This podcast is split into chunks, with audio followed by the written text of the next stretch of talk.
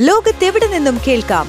സ്പോട്ടിഫൈയിലും apple പോഡിലും ഇപ്പോൾ ലഭ്യം MyFin radio. മണിക്കെലക്കം കേൾക്കാം. എഴുത്തുകാരനും പരിസ്ഥിതി സാമൂഹ്യ പ്രവർത്തകനുമായ കെ സഹദേവന്റെ ലേഖനത്തിന്റെ പോഡ്കാസ്റ്റ് രൂപം. രാത്രികാല സൗരോർജം കെ സഹദേവൻ.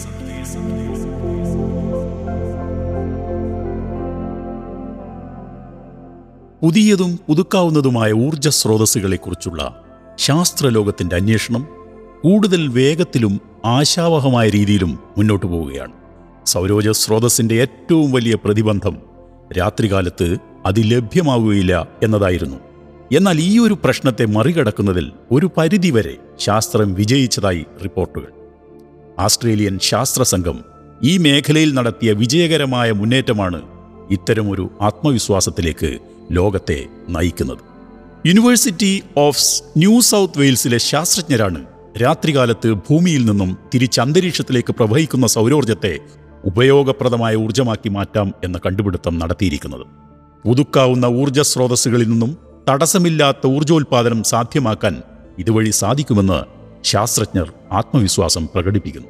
രാത്രികാല സൗരോർജം ഉപയോഗപ്പെടുത്താത്തതും വൻതോതിലുള്ള ഊർജശേഖരമാണെന്ന് ഗവേഷകർ ചൂണ്ടിക്കാണിക്കുന്നു.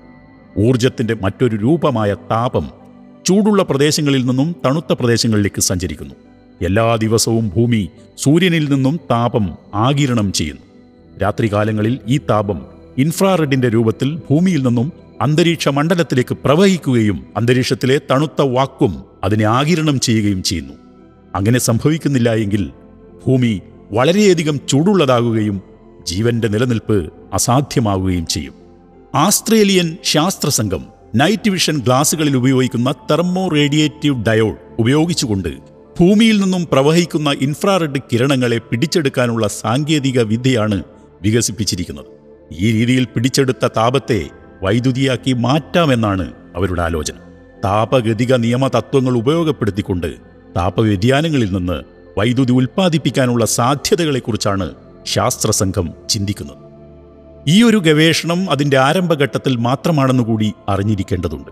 വളരെ ചെറിയ അളവിൽ ഊർജോൽപാദനം നടത്താൻ മാത്രമേ ശാസ്ത്രത്തിന് ഇതുവഴി കഴിഞ്ഞിട്ടുള്ളൂ. പക്ഷേ ശരിയായ രീതിയിൽ നിക്ഷേപം നടത്തിയാണെങ്കിൽ കൂടുതൽ ഉയർന്ന തോതിലുള്ള ഊർജോൽപാദനം സാധ്യമാകുമെന്ന് അവർ പ്രത്യാശ പ്രകടിപ്പിക്കുന്നു. നിലവിൽ ഇതിലൂടെ പത്ത് ശതമാനം ഊർജം വരെ തിരിച്ചു പിടിക്കാനാവുമെന്നാണ് വിലയിരുത്തൽ.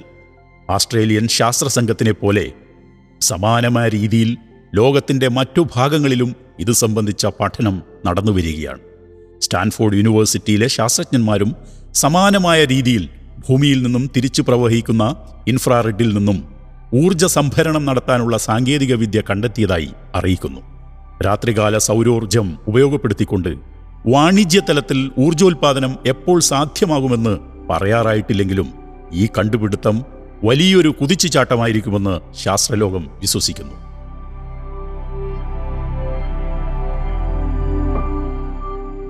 സ്രോതസ് Euronews Green Charlotte Elton.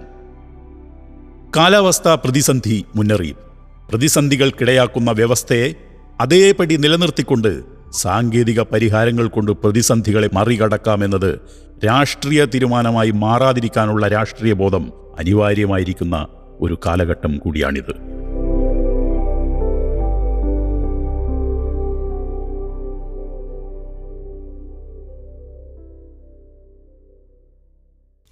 Switch to Business MyFin Point. Tune to listen MyFin Radio.